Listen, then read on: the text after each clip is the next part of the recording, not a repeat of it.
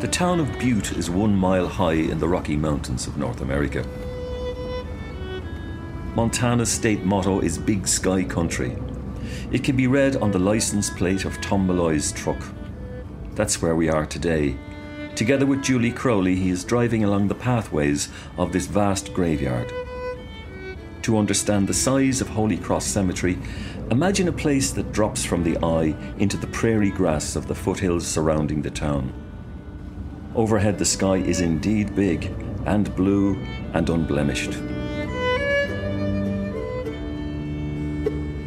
Tom Malloy's truck is big, but then Tom himself is a big man. He is not a Butte native, but a Brooklyn Malloy. Julie Crowley, however, is rooted in the town of Butte. Her family were all miners, with links back to the Beara Peninsula in West Cork. You know, and I think you asked too about my family, um, my family history and my men. Um, all the men in my family were miners. My dad was a miner, both my grandparents, my grandfathers, um, two uncles, and then three great uncles. And two of those great uncles died here underground one at the Anaconda mine and one at the Minnie Healey mine. The other one was uh, a safety man and he was on the safety crew. He was one of the ones that helped save lives in the Granite Spec disaster uh, three years prior to Thomas Manning's murder. So, um, yeah, the mining runs deep. Yeah. In 1916, when Ireland's political landscape was tearing apart, Thomas Manning turned his back on home and headed for America. He arrived in Butte, a mining town where Irishmen worked and played hard, a fighting town where there was good money to be made. He would spend four years there before a 32 caliber bullet entered his back and ended his life. I have made this journey to explore the background to the shooting of Thomas Manning. His murder forms part of a tragedy that is known locally as the Anaconda Road Massacre. On an April afternoon in 1920, he was one of 17 striking picketers shot in the back as they ran from a hail of bullets discharged by security guards and sheriff's men at the gates of the Anaconda mine. Back in Ireland, the struggle for independence was a main preoccupation, and events 5,000 miles away would not have been reported. The Anaconda Road massacre remains a largely untold story outside of Butte the Irish immigrants under centuries of English oppression. They came here, you know, with, with the American dreams and American liberties of freedom of speech and freedom of assembly, freedom of religion. All of these freedoms that they had come here and, and hoped to find, and then to run into the Anaconda Company and uh, hired corporate gunmen that were shooting them down in the streets. It, it, it was a, a stab in the back to everything that they had been promised that they were going to have. So anyway, this is exactly where Julie Crowley grew up, right here on, on the road. Yeah. Yeah, the ancestral home in Ireland is still there, but the one in America is gone due to capitalism. Yeah. How's that for irony? The ancestral Irish home that Julie speaks of lies on the Beara Peninsula.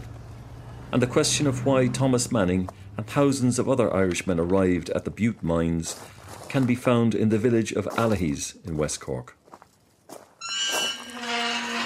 That's an interesting bit of uh, isn't it? stone there. They're uh, drill cores, you know, from the mine. That's sandstone. My name is Tygo O'Sullivan, and I am part of a group of volunteers who are known as the Allihies Parish Cooperative and who run the Allihies Copper Mine Museum in Allihies. It was discovered in 1812 and it was discovered by uh, our, the local landlord Puxley with a British engineer who was riding along on horseback with him and uh, he spotted the green, uh, the green staining on the quartz uh, as it stuck out into the Atlantic Ocean. You can still see it there today. From there, uh, the, the, copper mining story in Allihies started. That was in May 1812. In many ways, the story of Allihies is the story of Butte. Employment and plenty while the copper lasts, but ruin and abandonment when the ore gives out. Right through to uh, 1883 84, when the copper mining in Allihies was winding down, and winding down quite dramatically at that stage. Eventually closed 1885, and the plant and machinery was sold off. But during those 70 odd years, you had a huge, very intriguing, interesting story in Allihies turned from what was a rural outpost on the western edges of not only uh, the southwest of Ireland but Western Europe, um, and it turned it into uh, an industrial hotspot, as it were, where the Industrial Revolution first arrived in Ireland and probably one of the first places in the British Isles. Copper mining in Ireland coincided with the age of steam. Cutting edge innovation gave experience and advantage to miners like Thomas Manning presenting themselves for work in America. And the real museum in Allihies is not just in the in the Methodist Church that we have here behind us. Allihies is like an amphitheatre looking out into the Atlantic towards the Skelligs. Um, it's, it's, it's ringed with mountains and it opens down to Ballydonegan Beach and out to the Atlantic. And there's engine houses all around us because the mining didn't take place in one place. That was the main, the richest mine up there in the mountain. But all around us there's mines, and just beside us here, down by the stream, as we're looking down here, there's another engine house just over there and there was there's more mining in, mining sites over there. So they're all around us, and really Allihies is one big museum, and we're trying to tell the story of Allihies in general. Mining is considered a dangerous industry. In Allihies, you are not expected to live beyond the mid 40s. You worked in darkness below ground. Safety was not a concern for the mine owner.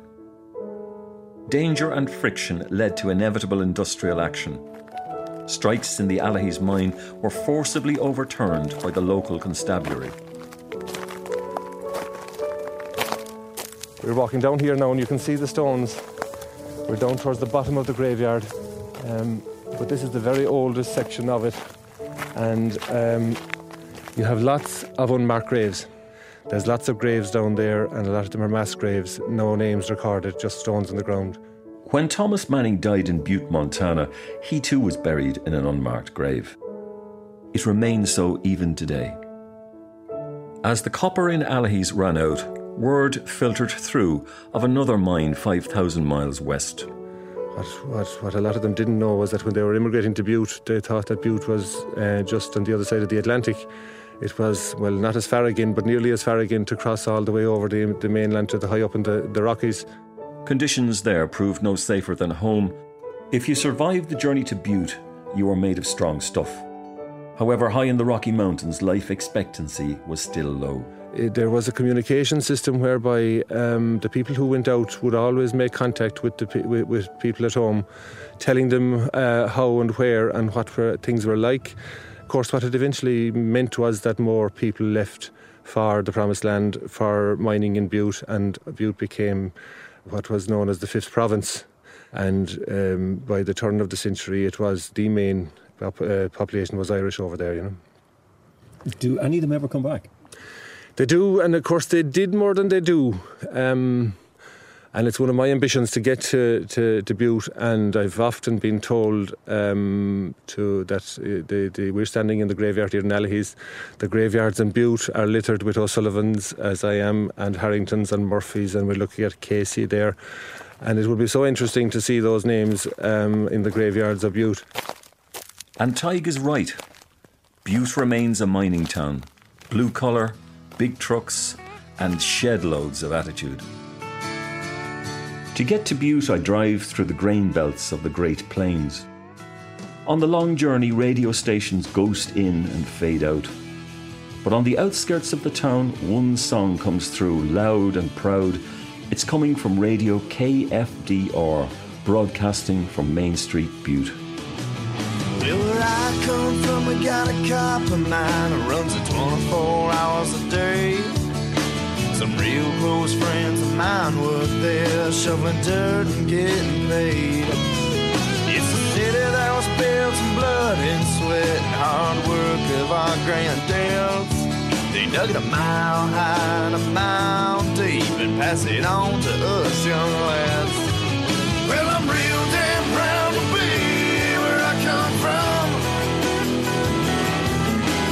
big sky country the land setting sun. And if you got a problem with that, I got something to say. I'm proud to be from Butte, America, USA.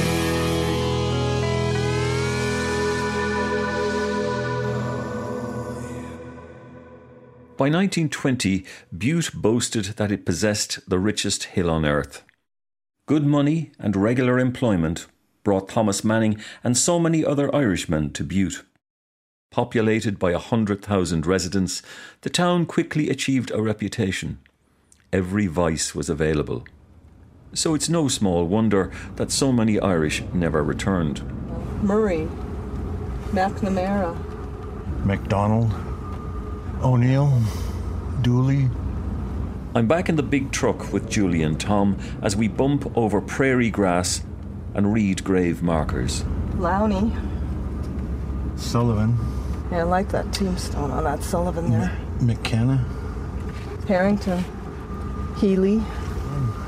Walsh, Driscoll. Rocky Mountain weather is unpredictable. Thunderheads gather on the horizon, and the inevitable downpour sweeps in. Having been invited to the opening of the annual Ri Ra Festival of Irish Music and Culture, I meet guest of honour, US Senator Jim Keane. Jim was a miner in Butte before he was elected a legislator.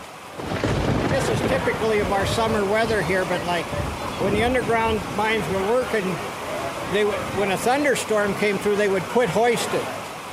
We're talking history from about 100 years ago to 130 years ago. That's when this place was Irish heaven.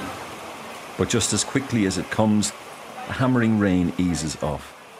And my grandfather came here. He was from Donegal, and he was the youngest in his family. And his brothers were working in the coal mines in Pennsylvania, and they they sent the message back home that keep Joe in school as long as you can, so he could learn to read and write, because they couldn't. So when they got him over here, and he he was working in the mines in Pennsylvania, but they got him a stake and sent him out to find a better place. And he, and he went to Michigan in the iron mines, and he went to Colorado. But he and four other guys heard they were paying a buck a day or something, you know, that we wouldn't even consider. But it was top wages in Butte, and then he headed to Butte. And over the period of time, he brought, you know, they, they'd get here, you know, and, and some, like uh, my grandfather, he didn't want to go back. And I mean, you know, as he got older, his daughter just was dying to take him back. He was from Donegal, the Blue Stack Mountains, kind of nice valley. I've been there, and and you know he he just he just it was too painful I think for him to go back. He just but it isn't that he didn't like it here, but here, in in, one time somebody asked my grandfather, "What's best about Butte?" and he says, "You work every day." So so, I mean that's as simple as it gets. I can remember as a young kid. He had most of three fingers cut off one hand and two off the other. So when I was a young kid, I'd grab those stumps and I'd say, Grandpa, didn't that hurt? And he said, Nope, never felt a thing. You just see the blood fly. I mean, and, and he wasn't saying, it was just like, hey, this is part of what I did. And, you know, it's just, it, it's, it, and he wasn't complaining about it or, Some miners worked contract quotas. Health and safety was minimal, productivity everything. If you retired from the mines with all your limbs intact, you were blessed. At one time, every inch of residential space on the hill was occupied by miners. Tired men emerging from 4,000 feet below ground had no wish to walk further to home than was necessary. The Butte Hill is gone, consumed by the open cast Berkeley pit. What was once a mile high is now a mile deep. This pit is slowly filling with a toxic cocktail of contaminated water that is leaching from the defunct mines. Overlooking the town and the pit is an oversized statue of the Blessed Virgin. She looks down upon a landscape of old steel towers, rusting sheet metal, and sagging timbers. The population is one third of what it once was, and the cheek by cheek residential tension no longer exists.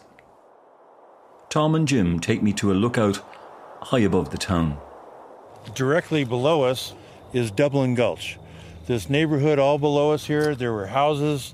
Uh, I, the, the, the gal from the courthouse still talks about the garbage man having a hard time to get through the streets because the, the streets were so close and twisted that they couldn't get the garbage truck through the streets. The milkman was the same way. He couldn't get the milk truck through the streets to get to the neighborhood. In one of the houses in these cramped streets, Thomas Manning found a place to live. And the far side of Dublin Gulch, over there, is Hungry Hill. And that was an entire separate neighborhood from the Gulch. Looking off to the to the west is Corktown. That little you can still see the rooftops of the, what's left of the neighborhood. The name Anaconda dominates the history of Butte. An Irishman placed this town on the map. He developed it from a straggle of silver and gold prospector shacks to a major centre of industry. His name was Marcus Daly, a Cavan man and he established the Anaconda Mining Company that would become the richest and most influential in the US. There used to be a gigantic hill. On top of that hill was the Anaconda mine shaft, and the hill is now gone. So the Anaconda Road now dead ends where the Kelly warehouse is. Where the Anaconda Road massacre took place was approximately right where the Kelly warehouse now sits. There used to be four sets of railroad tracks right there across the Anaconda Road, and that's where 400 to 500 men showed up for the strike, and the massacre took place. Julie Crowley grew up on Anaconda Road. The massacre happened not far from her front door and stories from that time in 1920 and events from her childhood have influenced her view of the world. Up about where that slow sign is across the street was my house. That's where my house was located. The Anaconda Company bought us out in 1973, and uh, that's when the company was buying out all kinds of neighborhoods in in Butte. They were buying out the Italian neighborhood, they were buying out the Austrian neighborhoods. Uh, a lot of the Irish neighborhoods were located up here on the hill.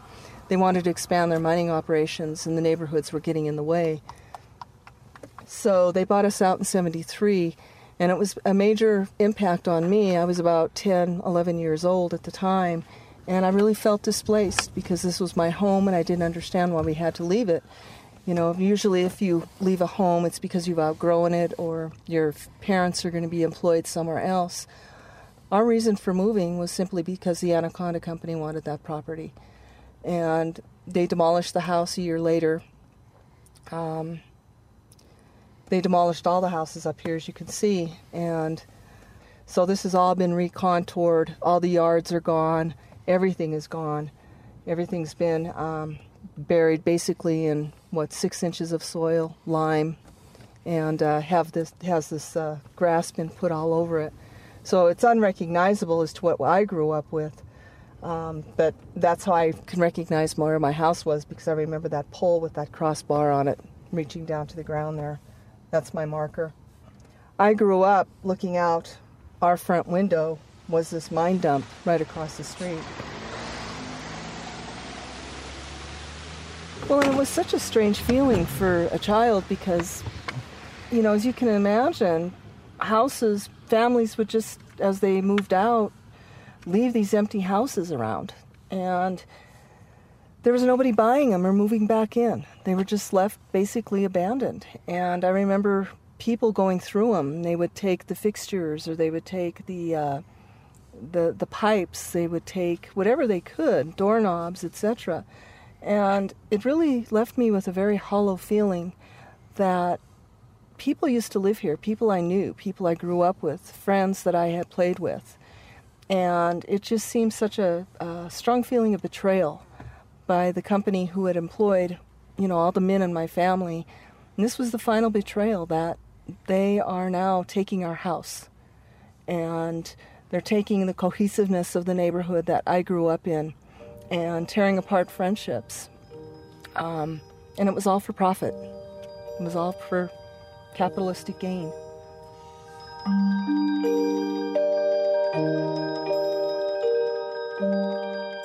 Without Julie Crowley, Thomas Manning's murder would remain forgotten. Indeed, it was through a newspaper article in the Montana Standard featuring Julie's interest in the subject that I was drawn to the story. She remains stubborn in her pursuit of justice for Thomas Manning's memory. When walking into her home, I was astonished to see an entire wall of her living room devoted to a CSI type montage of maps, newspaper clippings, faded photographs, all relating to that afternoon in 1920. An extensive two week inquest followed Manning's murder, and Julie has posted relevant extracts to the wall. She brings it to life as if the massacre happened only yesterday. So, just to orientate you on the map here. On Anaconda Road, Julie and Tom consult one of those maps as they reconstruct the events of the day.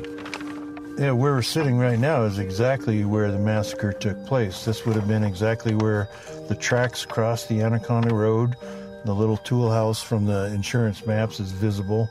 So on the day of the massacre, Roy Alley, D.G. Stivers, uh, John Birkin, notorious gunman John Birkin, left the Hennessy building.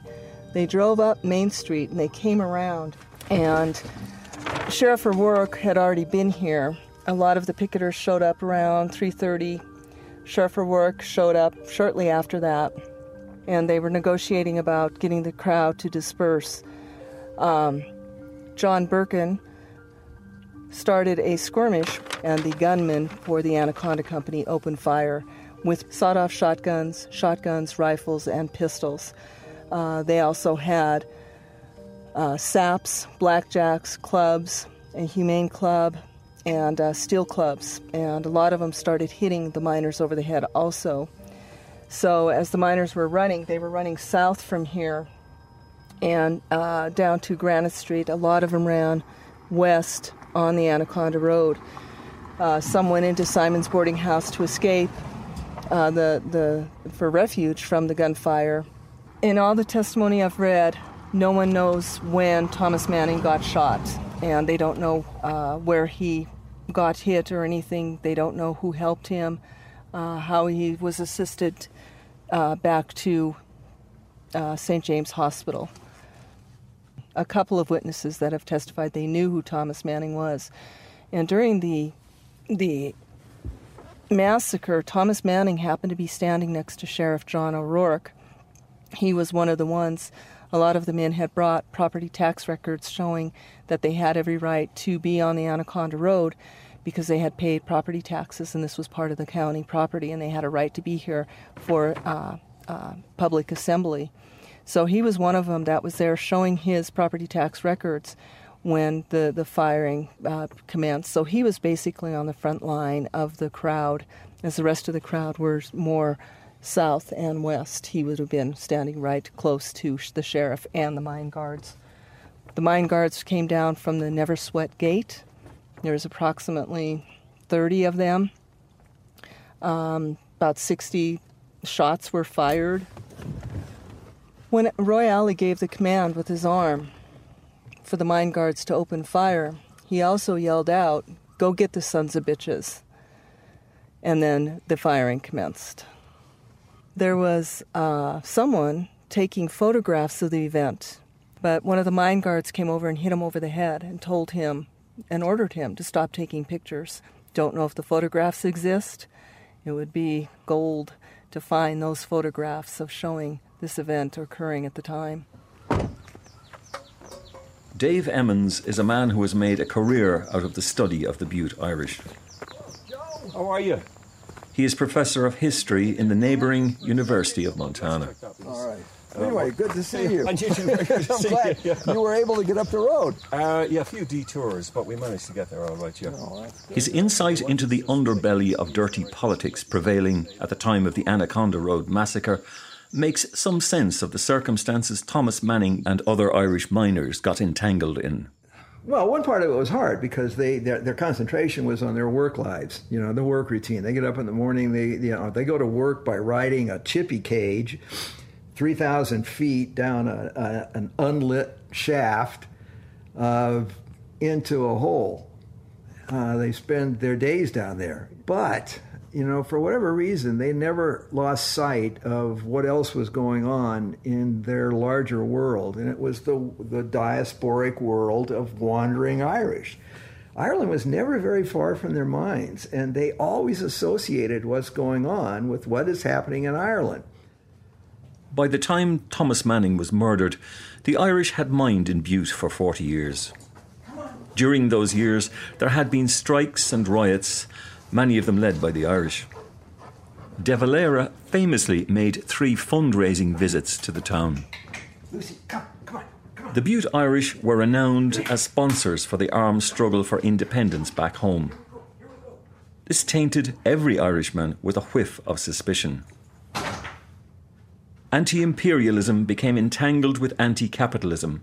Not a single Irishman was to be trusted. So the charge was immediately made that this is not a labor strike at all. This is an act of sedition. This is an act of treason. And so all of these Irish are going to have to answer to this. Here comes the military intelligence. Here comes the, the Department of Justice. Here comes the United States Army. Butte was an armed camp during all of these years. The Army was there, uh, the National Guard was there. Uh, and Sinn Fein, the word keeps, you know, the words keep being thrown around as if somebody in Montana knew what they meant. Uh, the, this is this whole strike, this act of sedition, is being laid at the feet of Irish miners in Butte, and they're they're being told, you know, you're doing the communist bidding, but all of this is being laid in their at their feet. The Anaconda Company had essentially a private police force of its own when you go back to Butte, there's one mine, it's the Bell Diamond, it's still there. It is a kind of turret.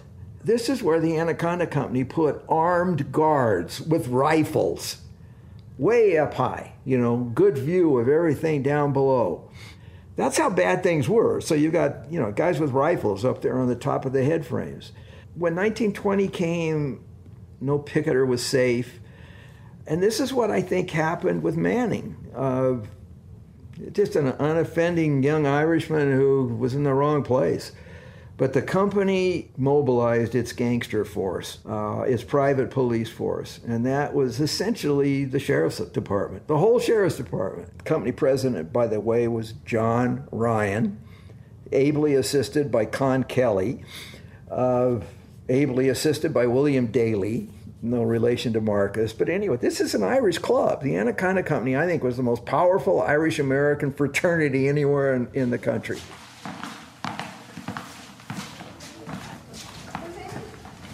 Julie's quest has unearthed lost detail from amongst the dust of Butte's archives. Archive things.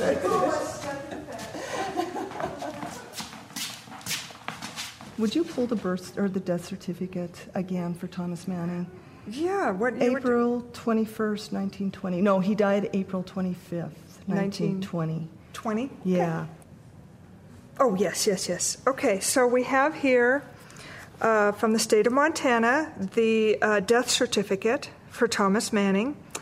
Uh, his residence was 20 West Court Street. Uh, he resided in Butte, Silverbow County, and died at the St. James Hospital. According to his death certificate, he was a white male. He was married. Um, it does not list the name of his wife or his date of birth, but that he is 25 years old.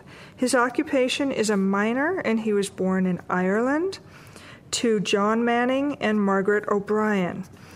Uh, the cause of his death is listed as general peritonitis caused by a gunshot wound, that it is homicidal. He died on April 25th, 1920. Newspaper reports for the days following the massacre play down the role of the mine guards and the sheriff's men. One of the headlines here from the Butte Miner says that 15 were wounded in strike rioting. Headline after headline pointed blame at the striking miners. Shot from boarding house window precipitates promiscuous firing. Sheriff alleges it is revolution. The revolution reference in the statement played upon the paranoia in the US. the newly formed Soviet Union represented a threat to the fabric of American life. The mine owners delivered jobs and gave life to towns like Butte. So it was inevitable that they would fight fiercely against any hint of communism. Fifteen persons, including a policeman, were wounded on Anaconda Road near the Never Sweat mine about 5 o'clock last night when a shot fired from a window in the Simon Boarding House, 246 Anaconda Road, grazed Deputy Sheriff Whalen. Most of Butte's newspapers were financed by the Anaconda Company or other mine owners. Deputy sheriffs, police officers, mine guards, and sympathizers with the strike called last Sunday by Metal Mine Workers Union number 800 IWW. The shooting came as a climax to three days of violence during which miners attempting to go to work were assaulted by pickets, streetcars were stopped, and patrons dragged off and beaten. With the firing of the first shot Wednesday afternoon, all were frenzied excitement, and although Sheriff O'Rourke states that none of his men fired into the crowd, most of the men present were armed, and there were so many shots fired that it seems remarkable that more men were not injured. Less than three days after Thomas Manning and his fellow picketers were shot, the Anaconda mine reopened its gates. On April 22, 1920, in the Butte Daily Post, the headline reads Mines reopen tomorrow. Federal soldiers in Butte this evening. Troops are dispatched at request of the governor. The strike was broken. No man would stand against a vital industry, and those that did were considered guilty of treason. Casualties total 16, none dead, but some critical. Third on the list is Thomas Manning, living at 20 West Court Street. The bullet entered his left hip, glancing upward, penetrated bladder, and emerged at abdomen. Operated on at St. James Hospital by Dr. T.J. B. Shanley. Six perforations found in small bowels and rupture of the bladder. Condition critical. Chances not good. Stood operation well. For five days, Thomas Manning drifted in and out of consciousness before he died. His death would go unreported in the newspapers, and shortly afterwards, an inquest was called. So the inquest is three volumes long, and there's about 100 witnesses that were called. And the, uh, during the inquest, many witness, well, all of the witnesses produced, if they were shot, they produced the bullet, the shell, or the buckshot that was removed from their bodies. Um, some of those were entered in as um, exhibits and some were not. But Thomas Manning's was.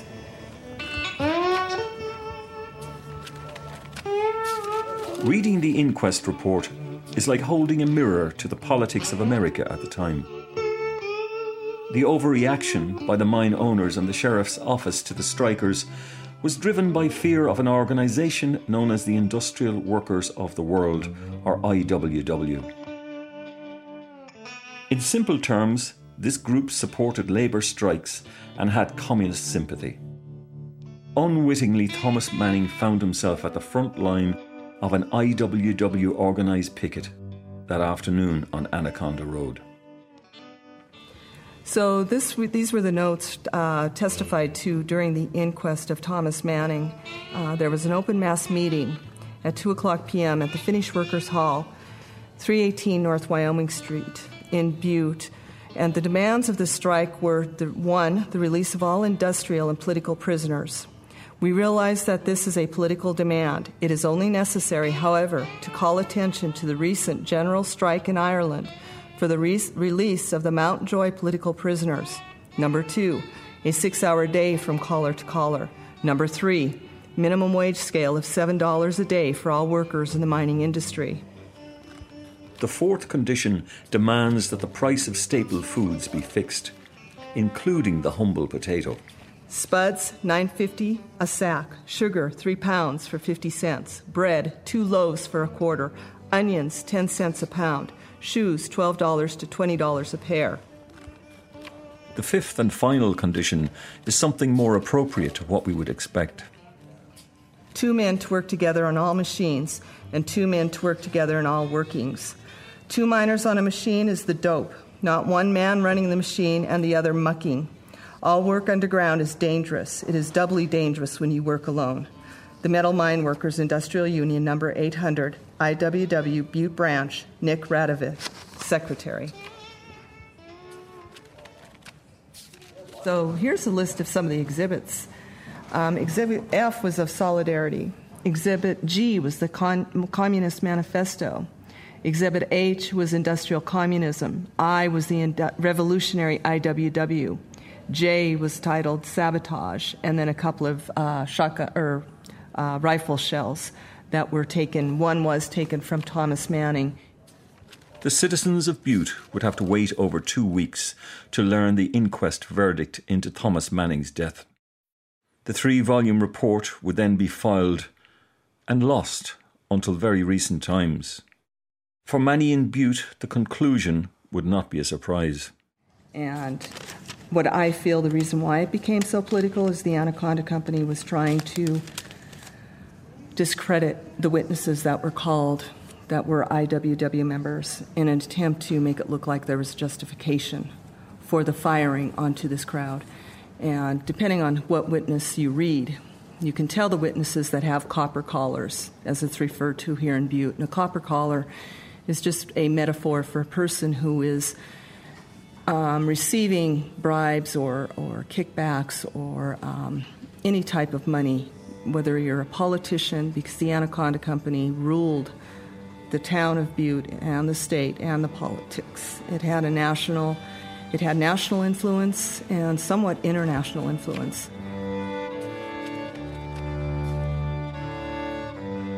The story behind Thomas Manning's murder was the one that drew me to Butte, Montana.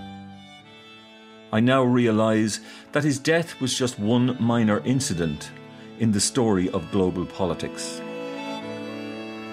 I wonder now did he die defending a political cause or just fixing the price of spuds? The inquest result throws up more questions than answers. So the, the, the inquest was a six man jury, and at the end of several days, and um, about 100 witnesses, several exhibits, no one was ever convicted or found guilty of the death of Thomas Manning. No assault charges filed, there were no murder charges filed, nothing became out of this other than just headlines and a poor man who was buried in an unmarked grave at uh, Holy Cross Cemetery here in Butte, while the men who who ran the company and were over the men, the guards, the murderers, uh, lived in big mansions on Butte's west side. In the end, it seems that Thomas Manning was not just the victim of one man's bullet, but a victim of an establishment more powerful than he could have ever imagined. Due in no small part to Julie Crowley's tireless crusade, Thomas Manning's name will not be forgotten. Thomas Manning represents what I have always grown up with is an overreach by capitalism, of unregulated capitalism gone awry. The Anaconda Company was unregulated in its finances, it was unregulated in its environmental, it was unregulated in just every aspect that it did. And the devastations of the company are still seen on the, the scars to the landscape here in Butte, but also you know, they left scars on the souls of many people by the displacements of the neighborhoods. And Thomas Manning just is a representation of the worst part of that by being the one person murdered in this event that happened, and no one was ever found guilty for that. There's a huge injustice in that. And it just represents the worst, the very worst of capitalism. He came to America seeking what all immigrants have come to America to seek was the freedoms and to establish a better life and to live a better life. And as a result of that, he didn't live the American dream. He was shot in the back, running away. Like the unmarked graves of Allihies, Thomas's resting place is covered with nothing except grasses that have blown in on the wind. On the day his body was lowered into the ground, miners once again descended into darkness to win copper ore from hard rock. The difference is Thomas Manning would never again see the light. So, sitting here just looking at the grave, makes you wonder who who was the last person that visited this gravesite. You know, are we the first ones in about a hundred years? Has he been that long forgotten? What he died, you know, what it represented?